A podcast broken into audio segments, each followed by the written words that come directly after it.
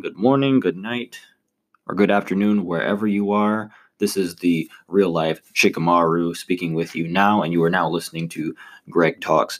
And today I am officially, well, actually, as of a few days ago, I am officially a sophomore at Oakland University. Insert applause here. And uh, I gotta say, it feels pretty good. Uh, I made the transition pretty darn smoothly. Uh, you know, on move-in day, we had like the typical. Uh, my, my parents drove me up to uh, the dorm I'm staying in, and then you know they helped me unpack and things like that. Took a little bit of moving around and rearranging some things, but I moved in my room pretty smoothly. It's actually like a decent size uh, dorm room. As I'm looking around, I got my like second display monitor here along with my laptop, whole bunch of hygiene products, uh, you know, the typical college stuff. Got my Naruto poster on the wall over there, and then I also have my uh, Spider Man Into the Spider Verse because I am a fan of animation on the wall. And I also put up like an inspirational quote, you know, to help remind me of why I am here because God knows that, you know, if I am not reminding myself of why I'm here, then I'm not going to succeed, point blank, period. And uh, over the few days, you know, I met my roommates, cool guys. That's all I got to say.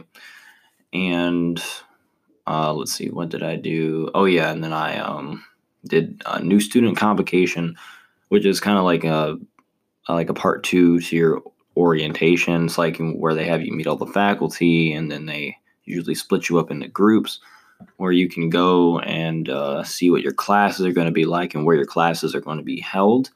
Uh, for those of you who do not know, I am a bioengineering major uh, with an emphasis in design and manufacturing on surgical devices. And in the engineering center on Oakland University's campus, uh, they have like a sophomore design lab as well as like a club for like uh, I don't know. I, it's kind of like a mixture of robotics, though, but it's not quite robotics, but it employs a little bit of it. But it essentially mixes art with science, and then they kind of create like different artistic models of things, though. Com- you know, using uh, some engineering principles and uh, using their creative noggin, which we all know I have one of those. Otherwise, you would not be listening to this podcast or have viewed anything that I have created if I wasn't one. Uh, yep. And then after that, um, uh, yeah, there was nothing really else eventful that happened though. It was pretty like quick thing. Um, oh, uh, my RA, uh, pretty cool as well. You know, pretty chill. I'm very lucky that I actually got to have an RA that's chill because in a lot of cases, though, you don't always get, you know, lucky with uh, your residential assistant, though, because usually they want to like really enforce the rules. But yet at the same time, they don't know that enforcing the rules only is going to make people lash out against them more. But, you know, I understand because it's like a job and they have to kind of make sure people are doing it. Otherwise, they would get fired. And I kind of understand that. So I get it. But uh, my RA, you know, she just went over the rules, you know, said don't do certain things. I mean, most people in my dorm have been in college for more than a year, uh, sometimes like three, two to three years at most for most of the people that live here. So, I mean, I don't think there will be any issues. However, you know, I'm speaking too soon because, you know, there might be something that might come up with something. Somebody might do something crazy, but I, as of yet, nobody's kind of done anything that's out there. And let me think. Uh, some other things that I've done um, on campus so far is uh, I just came back from a step show, which was pretty nice. Uh, I'm not going to tell you guys about like fraternities and sororities too much, but um, I have like a mild interest right now. Like going to the step show is it was like cool, but it didn't really make me want to join one any more than where I was already at with, with it. Because the thing that I see when I see those things is like they're part of the tradition of the fraternities and sororities. However, it's not the most like it's not like the all of it though because for me being in a frat would you know it would be like i care more about the moments that i'm having with the guys in it and in terms of my sisters like same thing like me talking to them and having like moments and conversations is what matters to me when i get in the frat. I don't really care too much about the stepping and the the showing out because to me all that does is like everybody's like trying to show their ego and everything like that but it doesn't really amount to the reason why they're in it though. And i think that just gives guys an excuse though to show like oh i'm showing out. Like look at how muscly look how well i could dance though but you know i don't give a crap about how well you can dance though i give a crap about your morals and values and what you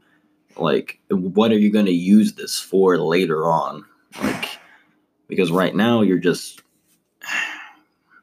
I mean, the I'm not impressed. I guess is what I'm saying. I'm I'm not like impressed by the stepping and stuff. I like it, but I much rather be doing like community service or like playing video games than like stepping though. You know, I went and you know also it's not even to be um harsh against any of the uh, step teams though, but you know they were like I enjoyed like some of them because they had amazing technique and amazing form, and they all did like a great job because you know it takes a lot of courage to come out there and like say all that stuff, and you know they got to rehearse it over and over again. You know, however, I did feel a little underwhelmed because I don't think like a lot of them put in the same kind of energy that I was like expecting like when I come to a step show. Like I was ready to really see them like knock the roof off that place. But I got the reverse of that. Like I got there was like a lot of it felt like disorganized like at points and it didn't feel like they were taking it that seriously. But that's just my opinion. I don't take that like my word for the fact that they were like bad. They weren't bad. It, was, it just didn't hit. If you get my drift on that, like it didn't. I didn't feel anything from it, you know. But anyway, like other than that, um, I guess in terms of the atmosphere on campus, it's actually pretty chill. Um, it definitely like is a suburban like kind of feel to it because like especially at nighttime, like it's a ghost like there's it's quiet as hell.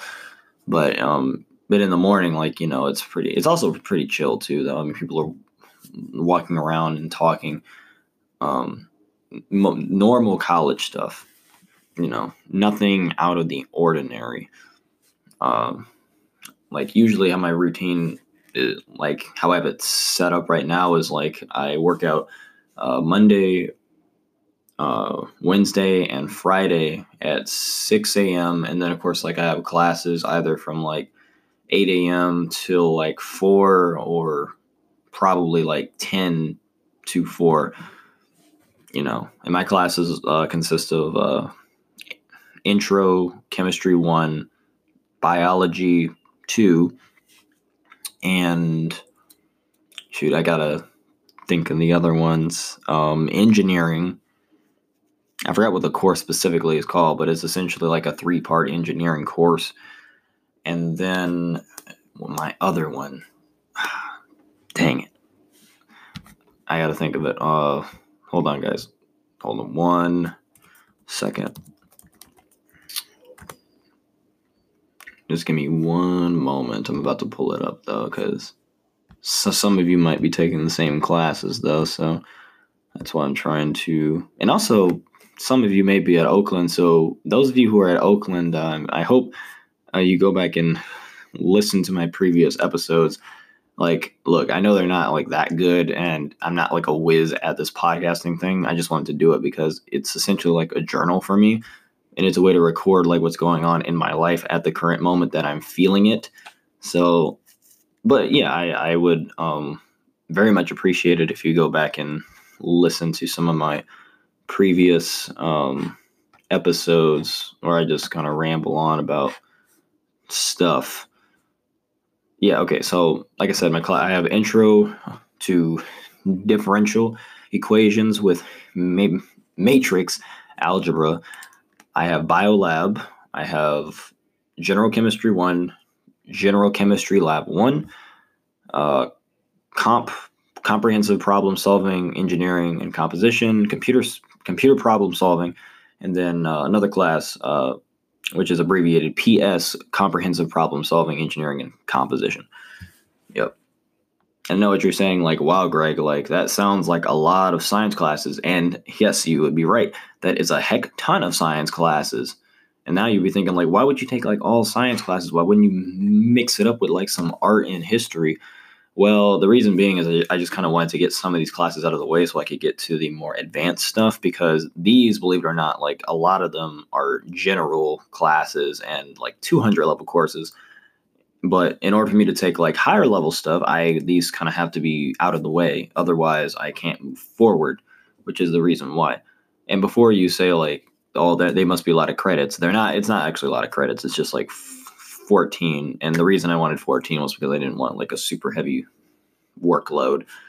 Um because um, I wanted to actually enjoy some of the festivities on campus at least this year. And then like next year, I'll kind of just be all about academics, period. You know, since I did kind of mess up my freshman year experience. Um, which I will tell you guys about that eventually, though. I just haven't worked up the nerve to really like go into detail about my story in regards to my last college experience because it wasn't like it was good, but it, it had like a very large falling off point. Um, yeah, anyway, getting back to my schedule though, um, I think I set like leisure time for myself between the hours of 5 p.m. and 11 p.m. Well, yeah, 5 p.m. and 12, like midnight. Um, you know, because I wanted a decent amount of time to myself and allows me some relaxation time and also some extra study time, study groups, which I'm still working on that. Also, uh, if you are a freshman in college, I would challenge you with doing this. Um, if you're like an introvert and you're having like problems socializing with people, what I would do, well, first of all, you should go to counseling because you know you you might be experiencing some high levels of anxiety.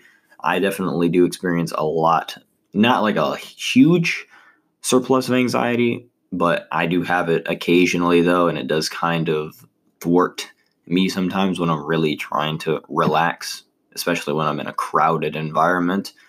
You know, it doesn't always happen all the time though. It mainly happens when I'm like trying to meet new people and if they're in a group it just really freaks me out because you know I get stares and you know stares are the worst. That really will incite your anxiety though so. But you know just if you are in that situation you know challenge yourself to at least meet one person a day where it's not like one person a day like one person a week. That way you're at least like getting out of your shell slowly but surely to get used to your new environment. You know me you know i'm doing that because i know no one here like nada, zero people, zero friends right now at the moment. So I'm trying to establish like people I know so I can have someone to actually talk to that's not a counselor that kind of understands where I'm coming from with a lot of my messed up problems, which we all have, by the way. So don't act like I'm exclusive to that. But uh, yeah, it's cool. And what I do, um, I usually like get the best results, at least like uh, when it comes to talking to people around the late night when I'm like going to eat dinner, or usually in the morning. Um, you know, and also if you see somebody sitting alone, please go like and sit with them.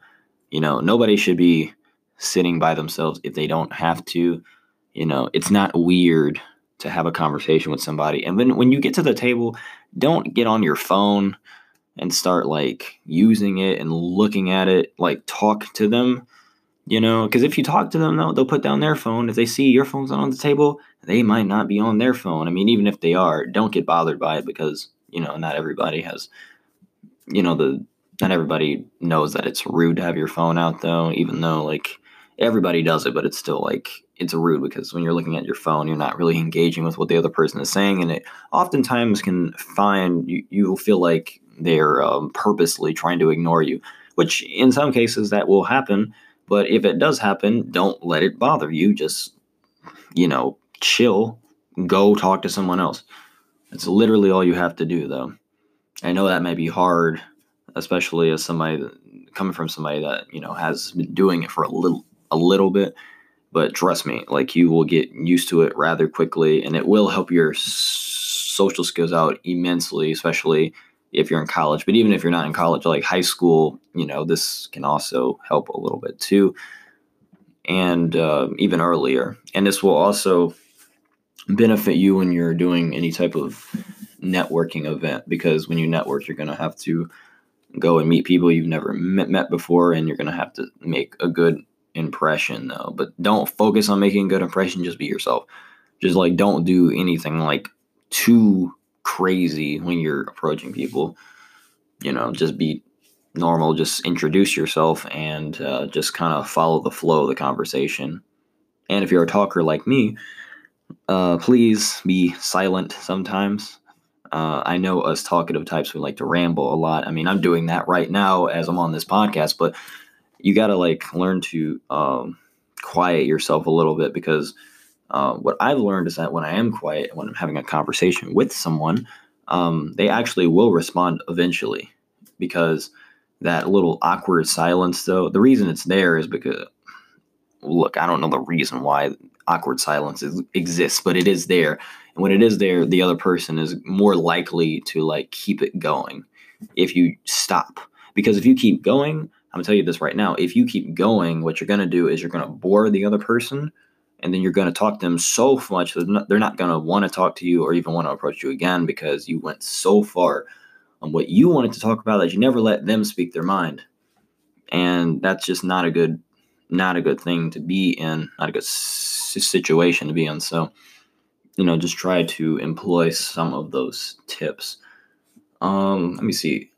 What else can I talk about in regards to college? Oh yeah, um, clubs. Some of the clubs that I'm going to be in. Uh, the first one being the National Society of Black Engineers.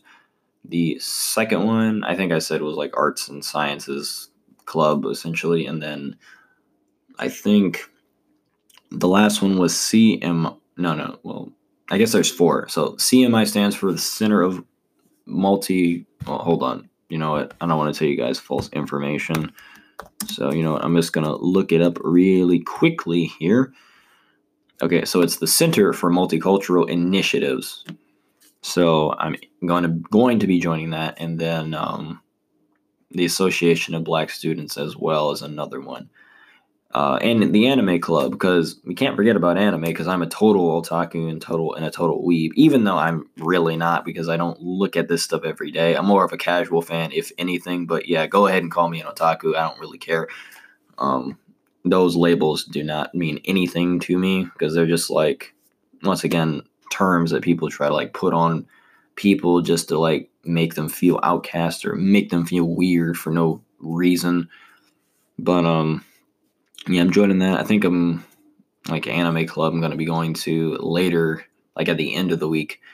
And then as far as NSBE goes, uh, that's going to be starting up this Wednesday.